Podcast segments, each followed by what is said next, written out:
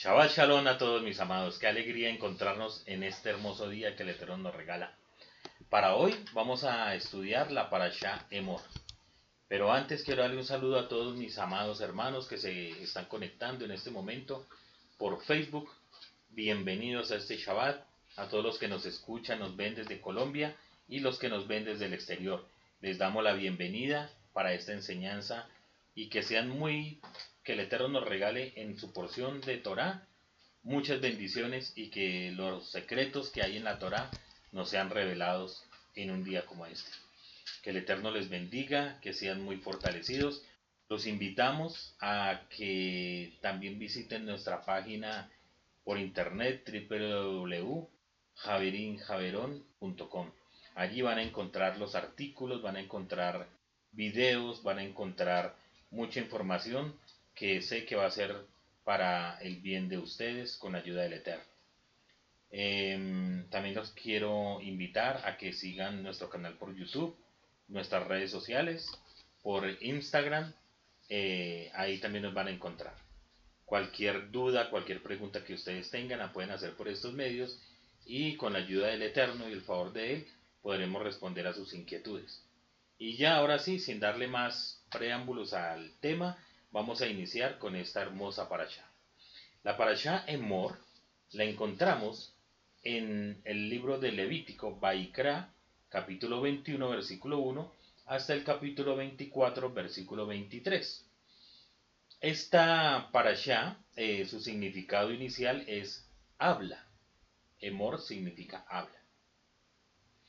Y he tomado el, el, resumen que ustedes van a encontrar en nuestra página de internet para darle el inicio a esta paracha. En esta paracha el Eterno, por medio de Moshe, da indicaciones especiales a los sacerdotes y al sumo sacerdote para que mantengan la santidad para él. Les dice que no se deben impurificar por contacto con ningún muerto, excepto por los parientes más cercanos, como su padre, su madre, su hijo, su hija, su hermano, su hermana virgen. No deberá tomar cualquier mujer por esposa ni divorciada ni mujer que haya sido promiscua, deberá tomar eh, como esposa a una virgen. Tampoco podrá ser un hombre promiscuo, sino que debe ser santo para el Eterno. Ninguno de la descendencia de Aarón que tenga, ningún, que tenga algún defecto físico puede servir en el Mishkan. Es decir, si alguno de la descendencia de Aarón, algún sacerdote, es ciego, sordo, jorobado o tiene alguna otra enfermedad, eh, por ejemplo, que sea cojo o que tenga algún problema mental, no podrá servir en el templo, no podría servir en el, en el Mishkan. Eh, tampoco se ofrece al Eterno ningún animal que tenga algún defecto. Si en algún momento se impurifica por tener contacto con un muerto, es decir, el, sacerdote, eh, con un animal muerto, que esté impurificado por zarates, recuerden por la lepra, por pérdida de flujo, por un animal impuro, no debe acercarse para el servicio al Eterno, solo hasta que se purifique con agua después del atardecer. También el Eterno nos habla en esta paracha de las citas o los moedín con la que eh, las citas que el Eterno dio para, para estar con él, lo que conocemos como las convocaciones santas. ¿Cuáles son estas convocaciones a las cuales el Eterno nos ha invitado? Shabbat, Pesach, panes sin levadura, Yom Abikurim, Shavuot, Yom Teruah, Yom y Sukkot. De esto vamos a hablar y tratar de explicar cada una de estas festividades. El Eterno da también la orden de mantener encendida la menorá, es decir, el candelabro, recuerden, con aceite puro de oliva perpetuamente. La mesa de oro con 12 panes, o las 12 panes de la proposición. Dos, eh, eh, este otro eh, forma de llamarle a estos panes son los panes de la semblanza. Dos hileras de panes, seis en cada hilera. Estas dos cosas estaban ubicadas en el lugar santo del Mishkan y en el capítulo final nos habla de, de un tema que, que es muy interesante mirarlo, pero que no será el tema de hoy, y habla de un, de un personaje allí que blasfema el nombre del Eterno y es apedreado. es condenado a muerte. Pero el tema que quiero tratar con el día para con ustedes el día de hoy son las fiestas del Eterno, los Moedim. ¿Por qué? Porque es algo que el Eterno nos ha regalado y que debemos aprovechar. Entonces, lo primero que debemos decir es que estas fiestas no son fiestas de Israel o no son fiestas de los judíos como se les conoce, ¿cierto? Hemos escuchado eh, muchas veces que dicen, no, es que estamos en el Año Nuevo Judío, que estamos en la fiesta de los judíos, en la fiesta de Sukkot de los judíos, etcétera, etcétera, etcétera, lo cual no es cierto del todo. ¿Por qué? Porque las fiestas no son invención humana, son fiestas del Eterno, fiestas que Hashem mismo nos dio y que están registradas así en la Torah.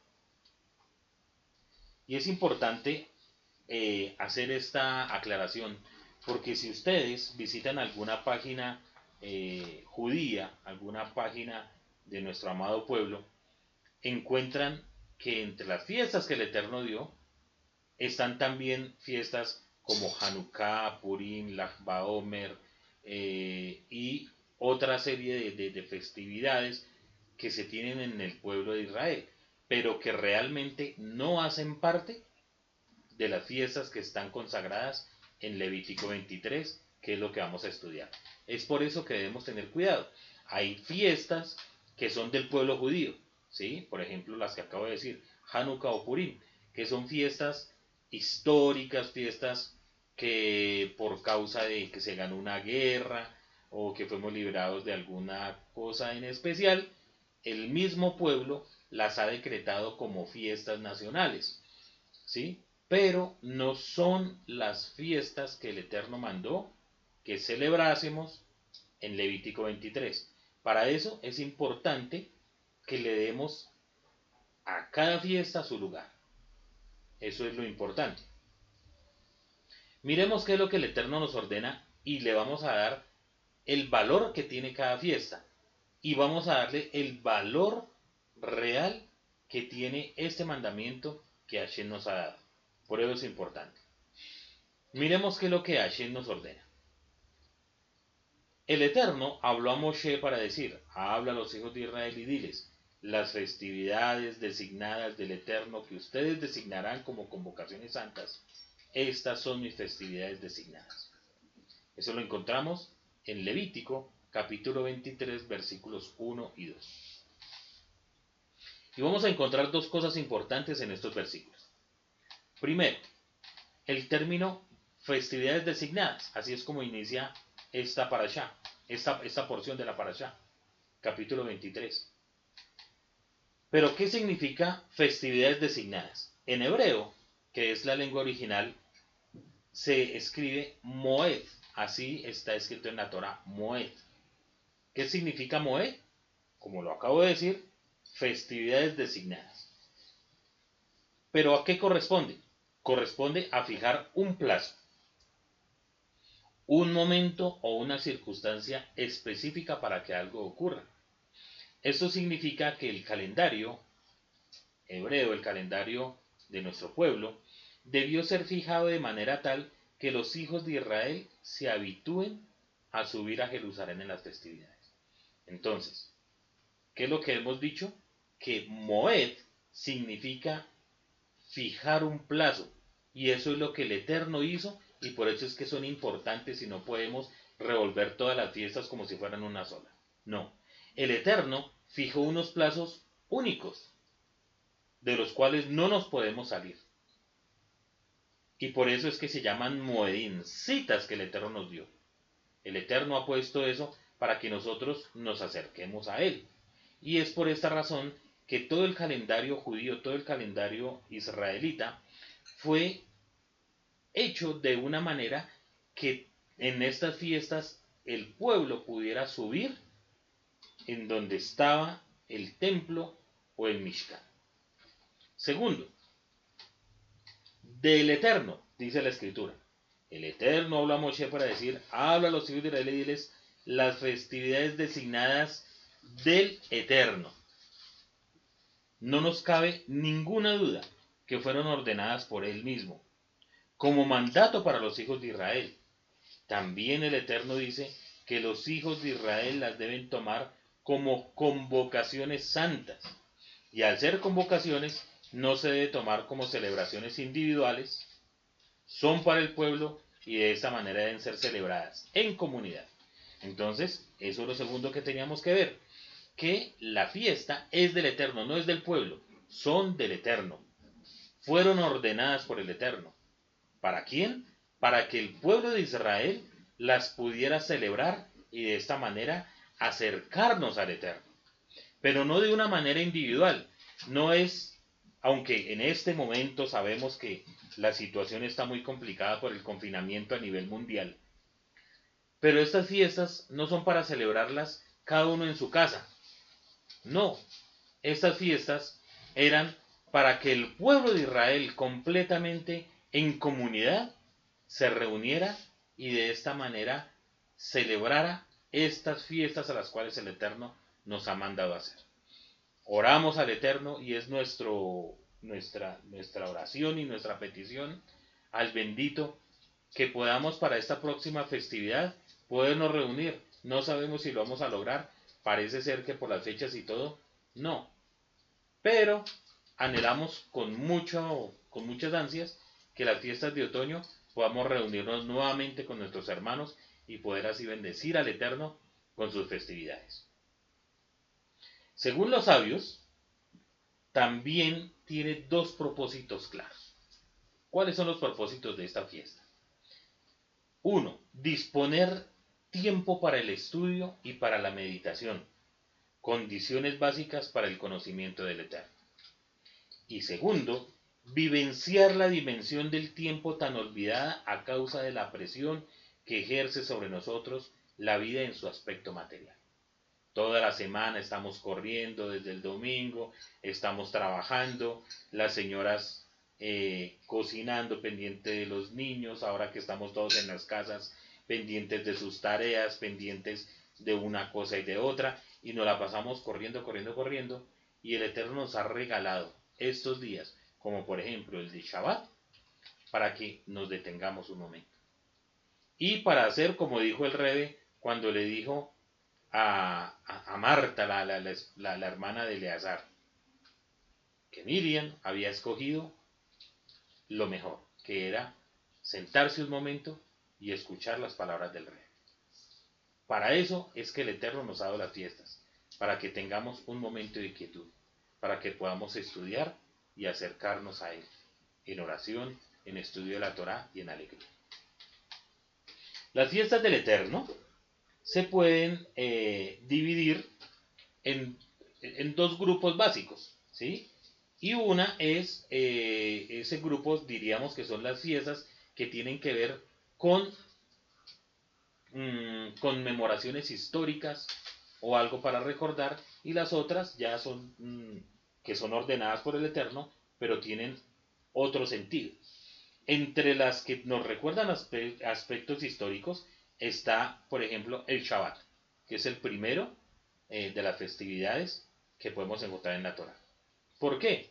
Porque el Shabbat se hace en memoria de la creación y el recuerdo de la bondad que tuvo el Eterno de concedernos el reposo después de la esclavitud. Entonces recuerden ustedes que cuando iniciamos, eh, cuando estamos abriendo el Shabbat, cuando estamos dándole la bienvenida, Kabbalah Shabbat, decimos en memoria de la obra de la creación. ¿Sí? Entonces es por eso que celebramos el Shabbat, recordando que fue el Eterno el que hizo la creación y que nos dio el Shabbat para que descansáramos en este día, porque cuando estuvimos en Egipto no teníamos la posibilidad de descansar. Siempre era trabajo y trabajo y más trabajo. Luego encontramos en esta sección también Pesach.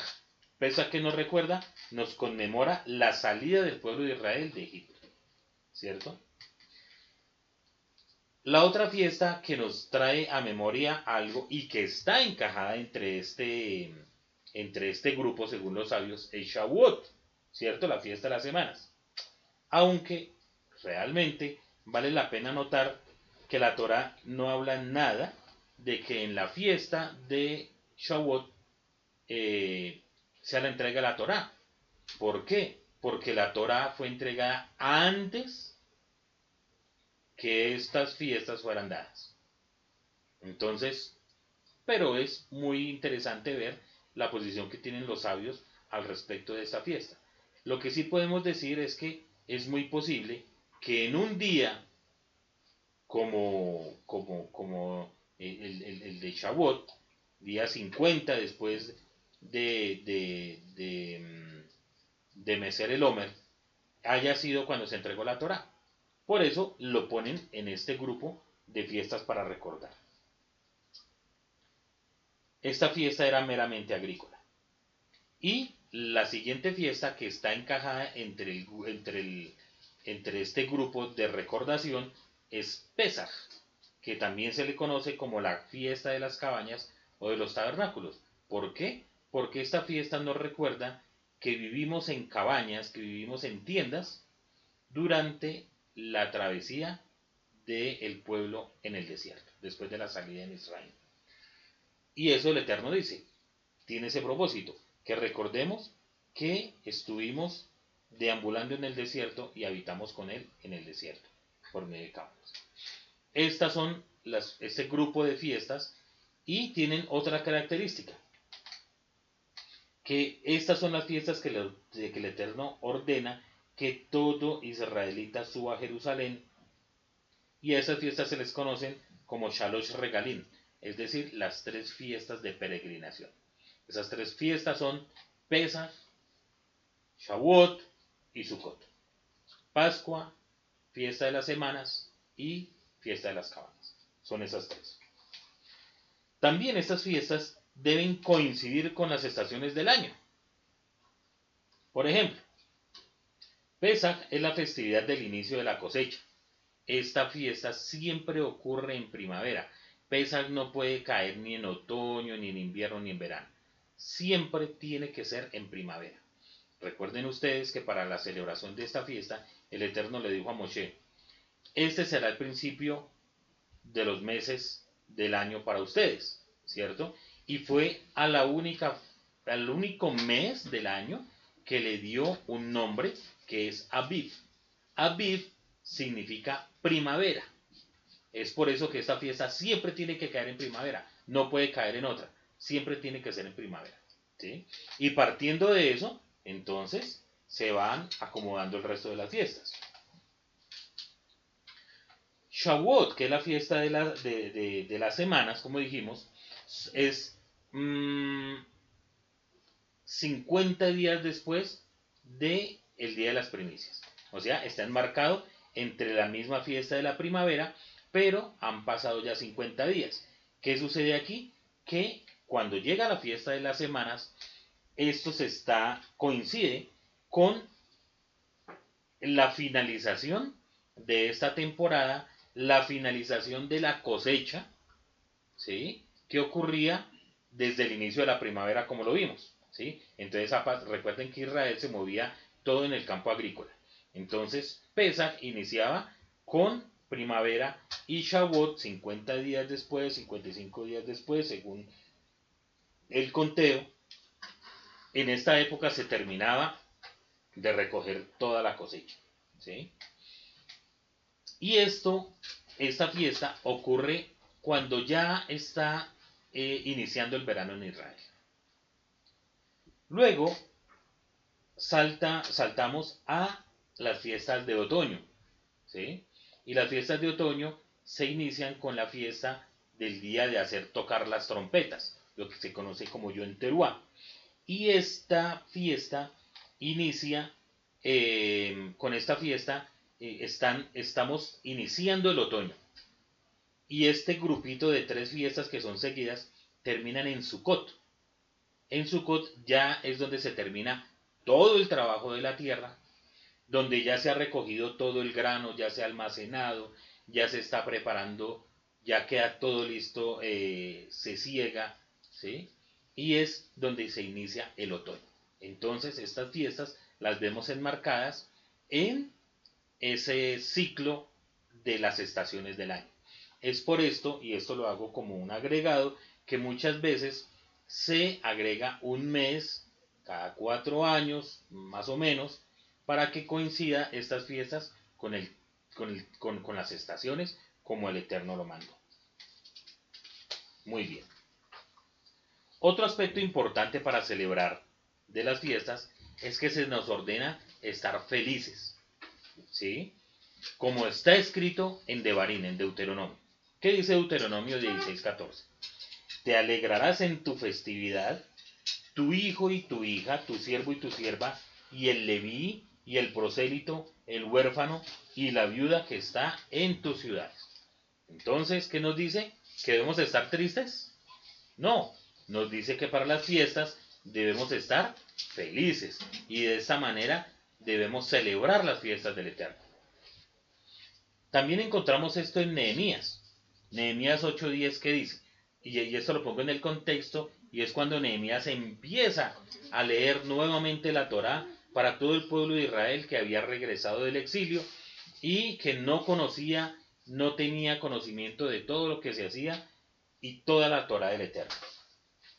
Dice Nehemías 8:10, luego Nehemías añadió, ya pueden irse, coman bien, tomen bebidas dulces, y compartan su comida con quienes no tengan nada, porque este día ha sido consagrado a nuestro Loa. No estén tristes, pues el gozo del Señor es nuestra fortaleza. Entonces, ¿qué nos, ¿a qué nos invita Nehemías? A que debemos comer bien, a que se puede beber vino. Pero hay algo muy importante, que es que debemos compartir con los, con, los con los demás miembros de la comunidad. En toda comunidad hay personas ricas, hay personas que tienen lo justo y hay personas que viven por la misericordia del Eterno. Entonces, en las festividades debemos asegurarnos que todo el mundo celebre por igual que todo el mundo tenga alegría, que nadie esté apesadumbrado, que todos tengan cómo celebrar las fiestas del Eterno. Y eso es una obligación que se debe tener en toda la comunidad, que nadie se quede sin celebrar porque le faltaron recursos. Aquí se nos enseña que todo el mundo debe estar en la fiesta y no puede haber excepción. El que tiene debe compartir con el que no tiene. Pero todos debemos celebrar las fiestas del Eterno porque son fiestas de él.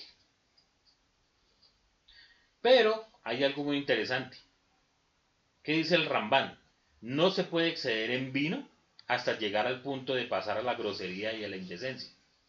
Las fiestas del Eterno son santas.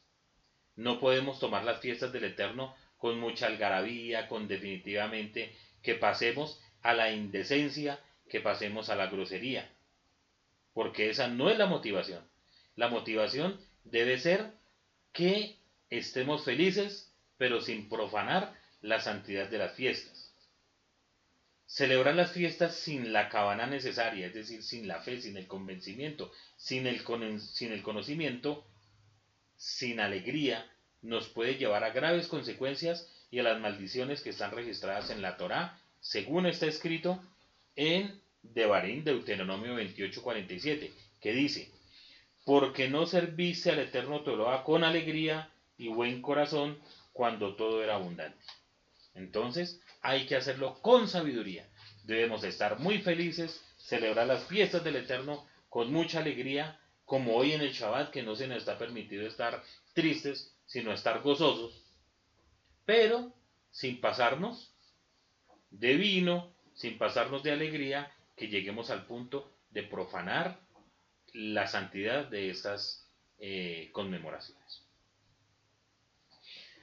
Ahora quiero que nos metamos un poco a estudiar qué, hacia dónde apunta cada una de estas fiestas. ¿Por qué?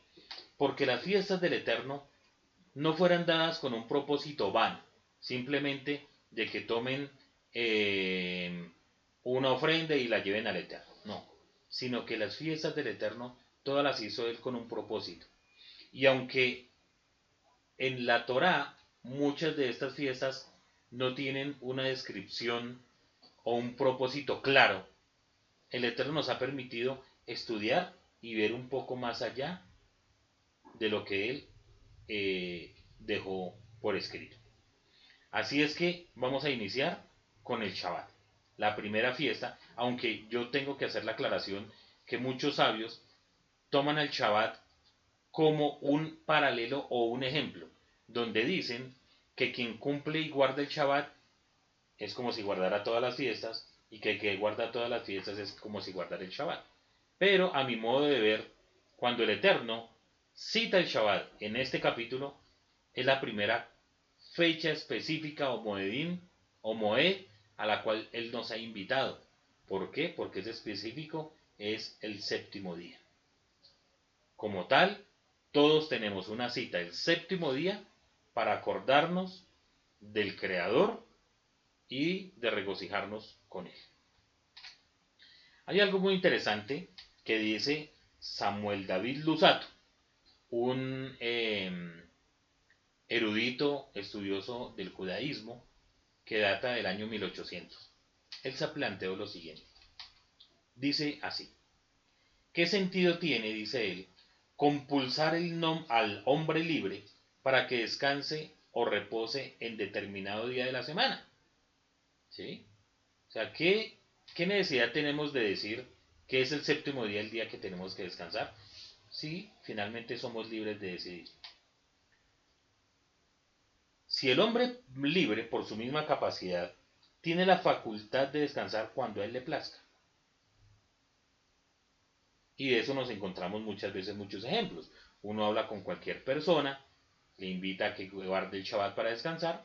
Finalmente, esa persona dice, no, pero yo puedo descansar cualquier día de la semana. Es decir, yo puedo descansar el domingo, puedo descansar el lunes, martes, etcétera, el día que quiera, un día de descanso, no hay ningún problema, pero no tiene que ser el sábado, y en eso pues tienen razón. Aunque resulta razonable y lógico que se compulse al amo a dejar reposar a sus esclavos, recuerden que cuando hablo de esclavos estamos hablando del año 1800 y hacia atrás, ¿cierto? E incluso a sus animales un día por semana. Por lo tanto, habría de distinguir entre el descanso de los esclavos, incluso de los animales, y el descanso del hombre libre. Es por ello que hay que concluir que el Shabbat tiene otra finalidad también, es decir, el Shabbat no es solamente descanse de su labor, no, sino que vamos a ver que el Shabbat tiene otro, otra condición, es algo más profundo. ¿Qué nos dice? Es la de unificar a las personas, a todas, un día específico. Como dijimos que es Moed, una fecha específica, un día específico. Y especial para que puedan reunirse todos comer, beber, hablar los unos con los otros, para que así se acreciente el amor entre las personas y para que puedan también reunirse en casas dedicadas al servicio del Eterno y escuchar Torah de boca de los sabios. Llegando así a practicar el Oneg Shabbat. ¿Qué es el Oneg Shabbat? Es el placer de Shabbat, que incluye necesariamente el deleite espiritual también. Entonces, Aquí nos estamos, aquí estamos entendiendo cuál fue el propósito del Eterno con el Shabbat. No simplemente tomar un día cualquiera para descansar de nuestro trabajo diario, sino para podernos reunir, para poder rezar, para poder estudiar, para poder reunirnos en comunidad, podernos reunir en familia, comer, beber, disfrutar. Es el propósito del Shabbat. La Torah agrega una, razón adicional a esta mitzvah, que es Seged Lemase Breshit, que quiere decir fortalecer nuestra conciencia colectiva de un Eloa creador del universo, base misma y pilar de toda la Torah. Por otra parte, la peculiaridad evidente del Shabbat está reflejada en las palabras de la Torah cuando dice, entre mí y el pueblo de Israel es un signo para la eternidad. Quedando claro que la idea de Shabbat no tiene ningún precedente ni similitud con la idea de los pueblos paganos. Entonces, aquí vamos entendiendo por qué el Eterno quiere que descansemos en Shabbat. Segundo, Pesach. Pesach es conocida como Pascua así se le conoce en el mundo occidental. Esta festividad nos recuerda la liberación de la esclavitud de Egipto, es decir, la primera redención. Pero, ¿qué más nos puede enseñar Pesaj si lo miramos un poco más eh, profundamente? Si, si le rogamos al Eterno que nos muestre qué más hay en esta festividad. Nos muestra al Mesías como sacrificio perpetuo por nuestros pecados. Si recordamos lo que sucedió aquella noche y cómo la sangre pintada en los marcos de las casas salvó a Israel de una muerte segura, nos acordamos que el Eterno mira el sacrificio de nuestro Rey y Santo Mesías Yeshua y con esa bondad nos libera de la esclavitud del pecado y nos apunta a la redención final. Recuerden que el Rebe fue entregado y fue colgado en el madero y murió un día de Pesaj, cuando se hacía el sacrificio. Tercero, tercera fiesta, Yona Matzot. ¿Qué es Yona Matzot? Es lo que conocemos como panes sin levadura. Esta fiesta está vinculada íntimamente con Pesach, pues cuando se comía el cordero pascual, se debía comer con hierbas amargas y con panes sin levadura. Es decir, se hacía el día 15 del primer mes, que era cuando se comía el cordero y se comía con panes sin levadura. Entonces se iniciaba esta festividad que dura siete días. Pero ¿qué simboliza esta fiesta? Porque es interesante que se dice se debe comer eh, sin, con, con, pan sin levadura y para ahí esa ordenanza, ¿cierto? Y dice que durante siete días no podíamos comer nada leudado. Para entender un poco qué simboliza esta fiesta, debemos comprender lo que dicen las escrituras. La levadura se puede interpretar de diferentes maneras y una, por ejemplo, dice que es algo similar al reino de los cielos, ¿cierto? ¿Qué dice Mateo 13:33? Dice, otra palabra les hablo diciendo, eh, Yeshua, y dice, el Malhuda Shamaim, es decir, el reino de los cielos, es semejante a la levadura, que una mujer tomó y mezcló en tres medidas de harina hasta que todo fue leudado. Entonces, ¿qué quiere decir eso? que a eso se asemeja el reino de los cielos, que eh, a mi modo de ver, si una persona eh, tiene la capacidad de alcanzar con su forma de ser, con su testimonio a las demás personas, puede hacer que éstas ingresen al reino del Eterno. Esa puede ser una interpretación. Pero también se relaciona la levadura con malas interpretaciones de la Torah. Como está escrito, Mateo 16, versículos 11 y 12. ¿Cómo entonces no entendéis que no fue por lo del pan que dije, cuidados y guardados de la levadura de los perushín y los sadoquín? Entonces, al oírlo otra vez, es decir, los, aquí está hablando el Rebe con sus discípulos. Entonces, al oírlo otra vez, es decir, al rebe, comprendieron que no se estaba refiriendo al cuidado que debían tener por la levadura del pan, sino de las interpretaciones de la Torá dadas como enseñanza por los perushim y los sabios. Entonces, las malas interpretaciones de la Torá son consideradas como levadura. Se relaciona con la jactancia, la malicia y la perversidad, como lo encontramos escrito en Primera de Corintios capítulo 6, perdón, capítulo 5, versículos 6 al 8. ¿Qué dice? No es buena vuestra jactancia. ¿No sabéis que un poco de levadura leuda toda la masa? Limpiad pues la vieja levadura para que seáis nueva masa, sin levadura como sois. Pues vuestra ofrenda pascual, que es el Mashiach, ya fue sacrificada. Aquí que, así que santifiquemos la fiesta sin nada de la levadura vieja ni con la levadura de malicia y de maldad, sino con panes sin levadura, de sinceridad y de verdad. Es por esta razón que el Eterno nos ordena sacar toda la levadura antes de la fiesta y también toda ofrenda de harina que se hacía en el Mishkan también se hacía sin levadura. Eran muy contadas las ofrendas que se llevaban con pan sin levadura, con pan eh, con levadura al templo. Ese es el mensaje que la Torá nos da para esta festividad es sacar de nuestra vida todo lo que nos aparta o lo que nos puede apartar de nuestro Padre Celestial. Todo lo que esté que nos haga eh, dañar esa relación. Bien, cuarta fiesta, Yom Bikurim. Se le conoce, o su traducción al español es Día de las Primicias. Esta en esta festividad lo que se hacía era que se mecía el Homer, y que estamos ahorita contando lo que se conoce como la cuenta del Homer. ¿Qué era el Homer? El Homer era una medida de, de capacidad, como por decir algo en este momento, un litro o una tonelada, ¿sí? Algo así.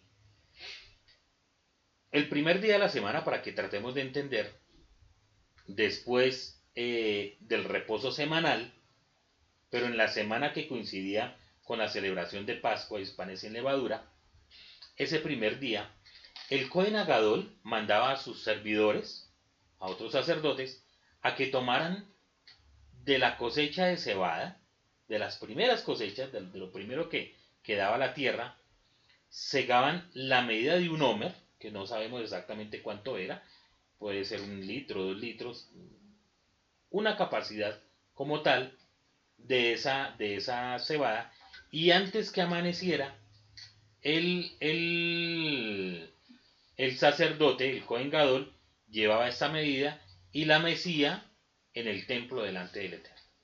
Solamente después de que mecía esta ofrenda, este, este Homer, esta medida de, de, cebada, el pueblo de Israel podía comer de los nuevos frutos.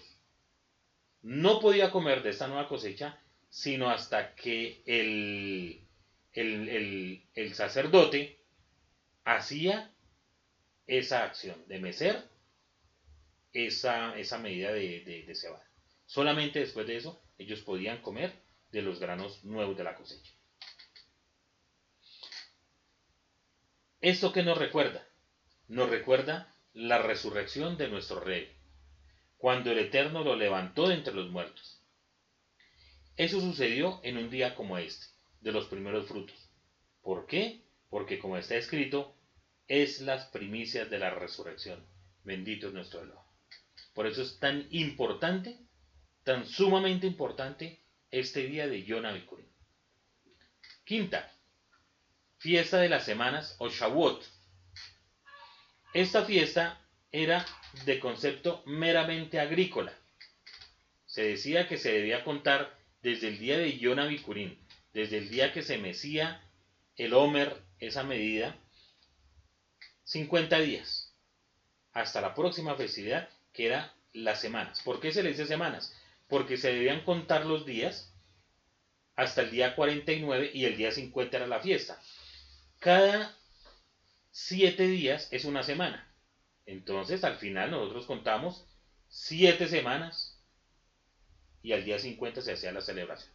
Por eso se le llama la fiesta de la semana, Shavuot. ¿Qué se celebraba? Que era la, la, finalización de la, fiesta, de la cosecha temprana. Se le puede decir, así se le conoce, la cosecha temprana, todo lo que sucedía desde la primavera hasta el inicio del verano. Pero según los sabios, y eso yo ya lo expliqué hace un momento, en un día como Shavuot fue cuando se entregó la Torá. Ese gran compendio que llena de satisfacción en nuestra vida, que nos acerca a nuestro Creador. Es el regalo más espectacular que Hashem nos dio. Pero también sucedió algo muy interesante en una fiesta como esta lo que en el cristianismo se conoce como el Pentecostés, ¿sí? que es la misma fiesta de las semanas, porque Pentecostés habla de 50. Y es lo que realmente se estaba celebrando en ese día. Ese día, pero muchos años después, más o menos dos mil años después de que fue entregada la Torá en el Sinaí, el Eterno nos regaló algo muy hermoso en ese día, y fue la Shejina. ¿Qué dice la cita? Hechos capítulo 2 versículo 1 al 13. Lo voy a leer completo. Cuando llegó el día de Shavuot, estaban todos unánimes juntos y de repente vino del cielo un estruendo como de un remolino impetuoso de viento fortísimo, el cual llenó todo el lugar donde estaban sentados. Y del remolino salían unas figuras de lenguas humanas como de fuego, que iban siendo repartidas y se posaban sobre cada uno de ellos. Y fueron todos llenos de la Ruach Kodesh. Este fue el regalo maravilloso que el Eterno nos dio. Y comenzaron a hablar en otros idiomas, según el Espíritu les causaba que hablasen. Había judíos hospedados para entonces en Jerusalén. Como dijimos, esta era una de las fiestas de peregrinación, en donde todos los judíos tenían que subir al templo. Varones piadosos de todas las naciones bajo el cielo. Y al escucharse tan fuerte estruendo se juntó toda la multitud y estaban confundidos, porque cada uno les oía hablar en su propio idioma de origen. Y estaban atónitos y maravillados diciendo, mirad, ¿no son galileos todos estos que hablan? ¿Cómo pues le oímos nosotros hablar cada uno en nuestro idioma donde nacimos? Partos, medos, elamitas y los que habitamos en Mesopotamia, en Caldea, en Capadocia, en el Ponto y en Asia, en Frigia y en Panfilia, en Egipto y en todas las regiones de África, más allá de Sirene, y romanos aquí residentes. Tanto judíos como prosélitos, cretenses y árabes, les oímos hablar en nuestros idiomas las maravillas de Loa. Y estaban todos atónitos y perplejos, y perplejos, diciéndose unos a otros, ¿qué está pasando aquí? Más otros burlándose decían, están borrachos. Pero todo esto sucedió en un día de Shavuot, en ese día en el cual se terminaba esta cosecha y donde todos los varones de Israel subían a alabar y bendecir al Eterno en Jerusalén. Aquí concluye la primera parte de las fiestas, que son llamadas las de la cosecha temprana o fiestas de primavera. Y aquí vamos a dar un salto a lo que conocemos como las fiestas de otoño o las fiestas de la cosecha tardía. Estas fiestas son muy importantes, ya que tienen un gran componente profético y podemos vislumbrar desde aquí los días finales. ¿sí? Entonces, iniciamos con la sexta fiesta, que se llama Yom Teruah, que es el día de hacer sonar el chofar.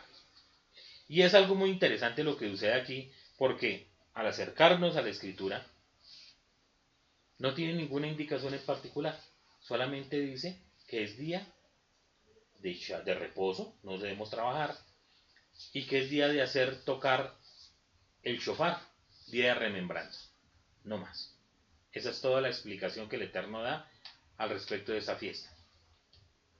Entonces, nuestros sabios han querido ver allí cosas más profundas. Y por ejemplo, algunos de los, de, las, de los significados que le han dado es, por ejemplo, Rosh Hashanah o el Año Nuevo Judío. Cosa que realmente, personalmente, no estoy de acuerdo porque el Eterno nos dio el día de Año Nuevo, el día de Rosh Hashanah, en el inicio de las fiestas de primavera. No para esa fiesta. Sin embargo, es uno de los significados que se le ha dado. Se le conoce como Yonadín, que es el día del juicio, se le conoce como el día del recuerdo, etcétera, tiene varios nombres. Sin embargo, sin embargo, para nosotros, esta fiesta recobra un valor inmenso. ¿Por qué? Ya que está escrito que con sonido de chofar será el retorno de nuestro Rey y Santo Maestro Yeshua Mashiach. Está escrito en Mateo 24, versículos 30 y 31 y entonces aparecerá en el cielo la señal del, del Ben Adam, del Hijo del Hombre. Y seguidamente todas las tribus de Israel esparcidas por toda, la, por toda la tierra decretarán duelo y verán al Hijo del Hombre que viene en las nubes del cielo con gran poder y gloria. Y enviará a sus malajín con gran shofar, o sea, con sonido de gran shofar, y reunirá a sus kadoshim, es decir, a sus santos, de los cuatro vientos de un extremo al otro de los cielos. Y esto es lo que todo creyente en nuestro Rebe y Santo Maestro estamos esperando. Que el Eterno lo envíe, porque Él llegará en un día como este, en un día de hacer sonar el shofar, en un día de hacer sonar la trompeta. Pero ese día que el, que el Eterno envía a su Mesías, que envía a nuestro rey a la tierra, no lo va a hacer otra vez como siervo sufriente. No, lo va a hacer volver como rey. Lo va a hacer volver como un juez, como el Mashiach ben David, a juzgar al mundo. Por eso estamos de acuerdo con el nombre que se ha dado a, este, a esta fiesta, que es el día del juicio. Séptima fiesta, la fiesta de Yom Kippur, o el día del perdón.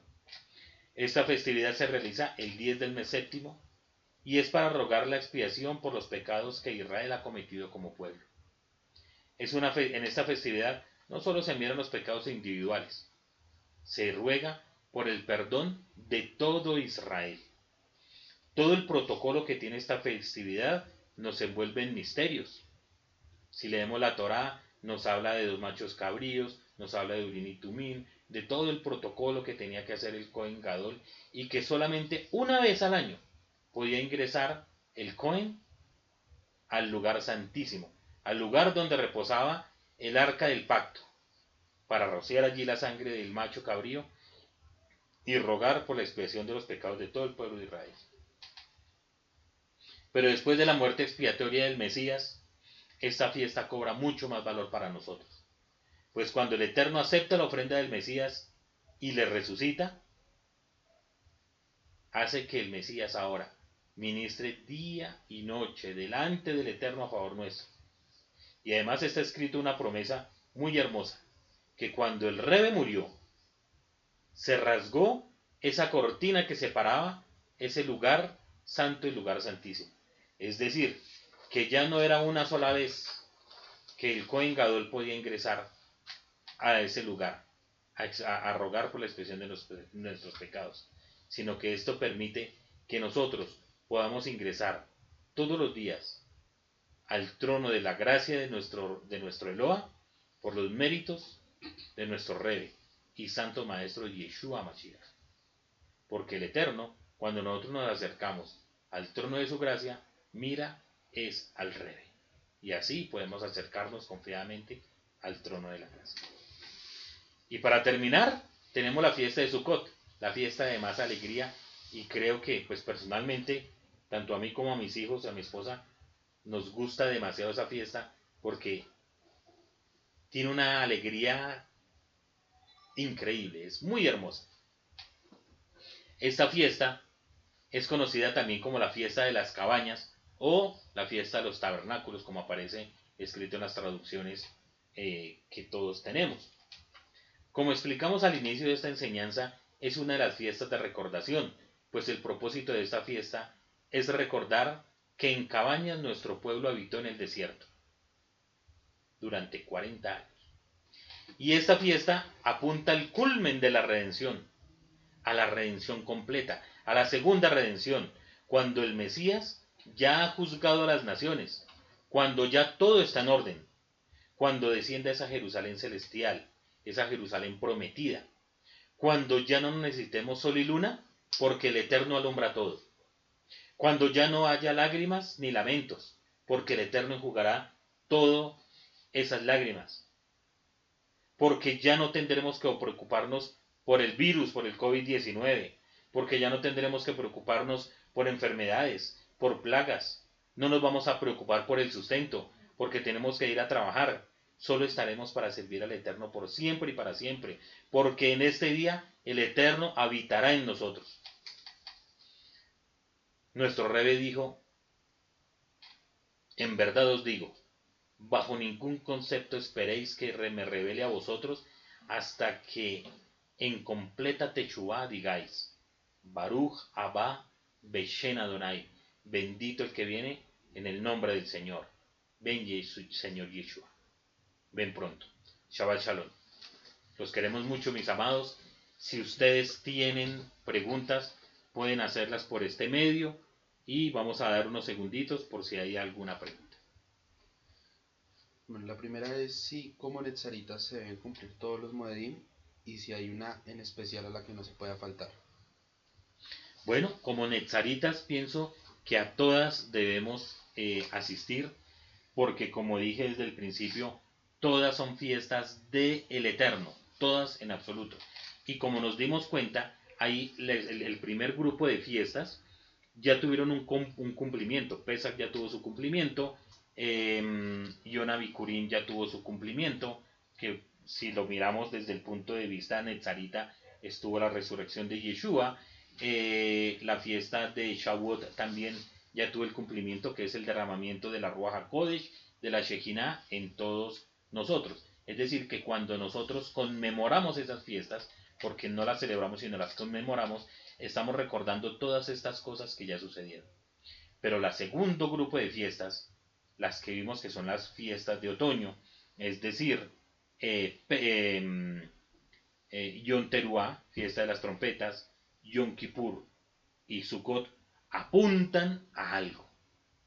Es decir, la profecía que había sobre estas fiestas está cumplida en parte, pero como nos dimos cuenta, siguen apuntando a los tiempos finales, al tiempo en el cual el Eterno ha prometido para nosotros la segunda redención, y no solamente para nosotros, sino para todo el mundo.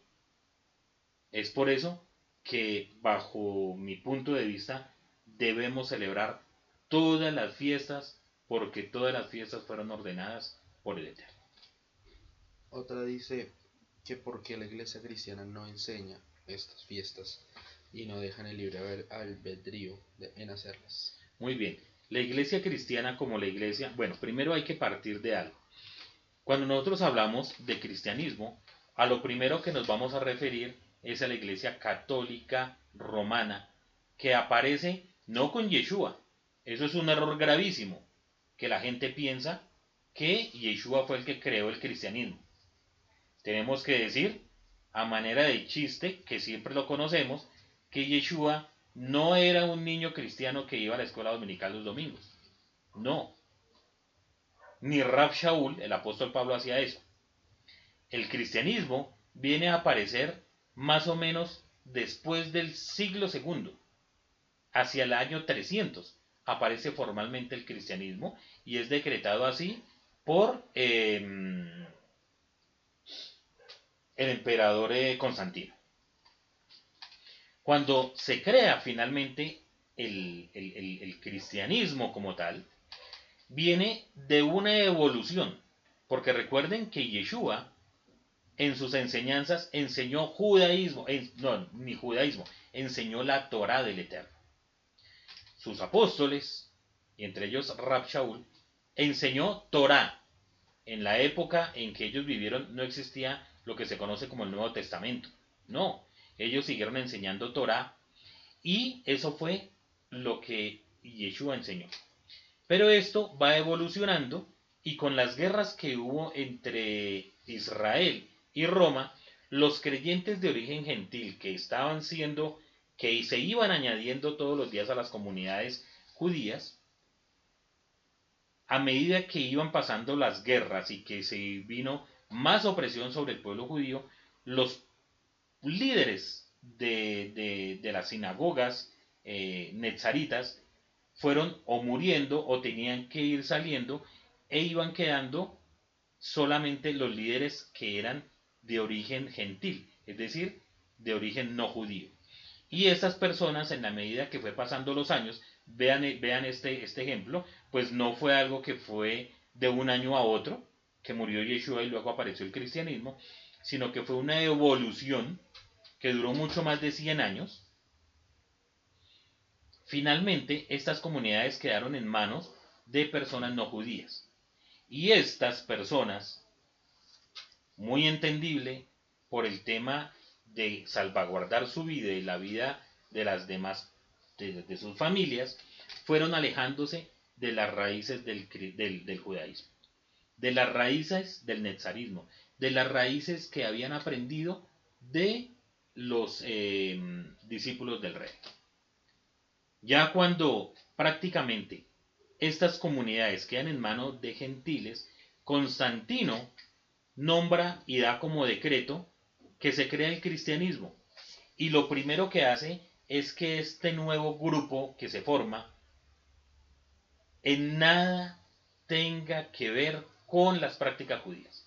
¿Y qué son las prácticas judías? Entonces celebrar Pesach y dice Constantino en el concilio de Nicea, si ustedes pueden buscarlo, lo van a encontrar por, por internet, en el concilio de Nicea habla de una manera absolutamente mm, en contra del judaísmo. Es allí donde vamos a encontrar por primera vez en este concilio que se acusa al pueblo de Israel de asesinar a Cristo. Y por esta razón dicen que ya no podemos, ya no se pueden parecer al judaísmo, ya no pueden celebrar las fiestas, es decir, que la iglesia católica, la iglesia cristiana de esa época, ordenó que ninguna de las fiestas del Eterno fueran hechas como se decía en la Torá. ¿Por qué? Por el odio que tenían contra el pueblo de Israel. Y esto es un gran error, porque las fiestas, como dije desde el principio, no eran de Israel, eran del Eterno. Y si estas personas que estaban dirigiendo estas comunidades hubieran seguido las enseñanzas del rey y sus discípulos, entenderían que estas fiestas fueran dadas por el Eterno. Sin embargo, Constantino hizo que todo cambiara, que la Pascua cristiana eh, entonces ya se convirtió en Domingo de Ramos, Semana Santa, y, todo pierde totalmente su valor. Ahora, ¿qué pasa con la iglesia protestante? Hay un dicho que dice que la hija se parece a la madre. Que la hija hace lo que la madre hace. Y desafortunadamente la iglesia cristiana, evangélica, protestante, con el mayor de los respetos y con todo mi amor lo digo, ha errado en seguir las costumbres de su madre. ¿Sí? ¿Por qué? Porque siguen no celebrando las fiestas que envió el Eterno, que dijo el Eterno, sino que siguen celebrando lo que su mamá, es decir, la Iglesia católica, hizo durante toda la vida. Y entonces nos encontramos que las iglesias cristianas celebran es Semana Santa, donde se ha perdido todo lo que el Eterno ha dado. Pero hay algo muy hermoso y es que en la iglesia cristiana, evangélica o protestante, se están dando cuenta que hay que volver a las sendas antiguas, a lo que el Eterno nos ha enseñado. Yo he escuchado ya en varias comunidades cristianas que los padres de la iglesia no son los mismos padres de la iglesia cristiana, sino que son Abraham, Isaac y Jacob. Y ya solamente al reconocer a que los padres son Abraham, Isaac y Jacob, nos lleva a acercarnos a qué fue lo que el Eterno nos quiso. Celebrar las fiestas no es legalismo, mis hermanos. Sáquense en esa idea de la cabeza. El hecho de celebrar Yom Teruah, de celebrar Sukkot, no quiere decir que nos caímos de la gracia. Al contrario, es lo que nos acerca a estar con el Eterno. Porque estas fiestas fueron dadas por el Eterno a su pueblo. Y si ustedes, mis hermanos, que nos escuchan, que son de iglesias cristianas, dicen ser parte de Israel, deberían celebrar las fiestas, porque las fiestas fueron dadas para Israel. Entonces, mi invitación es que las celebren. Si no saben cómo, aquí estamos para servirles para guiarles en todo lo que tiene que ver con estas fiestas. Es lo que puedo decir al respecto. ¿Y por qué la fiesta de Purim es considerada como pagana por algunas corrientes? Correcto, la fiesta de Purim. Ah, bueno, ante eso hay que mirar varias cosas. La fiesta de Purim, al igual que Hanukkah, no son fiestas dadas por el Eterno. No, en absoluto. ¿Ya? ¿Qué sucede con Purim? Purim se da en un contexto entre el exilio y posexilio de Babilonia. Más o menos es la fecha que podríamos decir. Y es una fiesta en la cual que se celebra, ¿por qué? Porque el Eterno, aunque en el libro de Esther, que ese es el otro tema de esta fiesta, no se menciona nunca el nombre del Eterno, pero hace parte del canon bíblico, allí se nos habla de un malvado que quiso aniquilar a nuestro pueblo. Y el Eterno, por medio de Esther y de Mardoqueo, Mordejai, libera a Israel de desaparecer en Babilonia, en, toda esta tierra el imperio medo-persa. Debido a la victoria que tuvo Israel en la guerra, se decretó que el 13 de Adar, todos los 13 de Adar, se conmemorara, se celebrara esa fiesta, que es la fiesta de Purim, que significa suertes. Entonces, ahí empezamos porque la gente, algunas corrientes dicen que es pagana. Primero por el nombre, porque es Purim, que viene de Pur, que es suertes. Bueno, eso sucedió en un sitio donde así se le llamaba a suertes, Pur o Purim, suertes.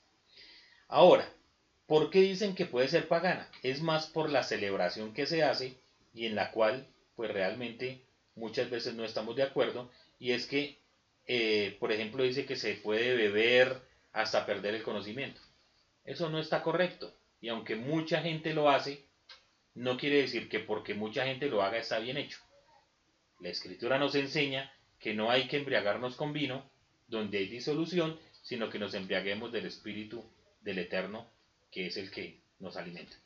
Entonces, finalmente, para muchas personas es de origen pagano por donde viene, por donde, donde, nació, que es del imperio medo-persa o de Babilonia. Sin embargo, yo realmente no veo que sea una fiesta pagana. No, es una fiesta donde se recuerda que por medio de una guerra y que por la ayuda del Eterno fuimos librados de ser aniquilados.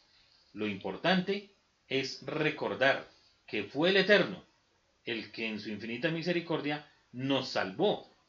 No fue por la fuerza humana, sino que el Eterno lo hizo.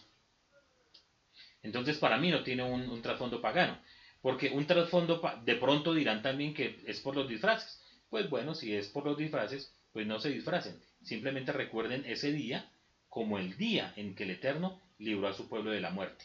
¿sí? Entonces, debemos darle la dimensión que corresponde.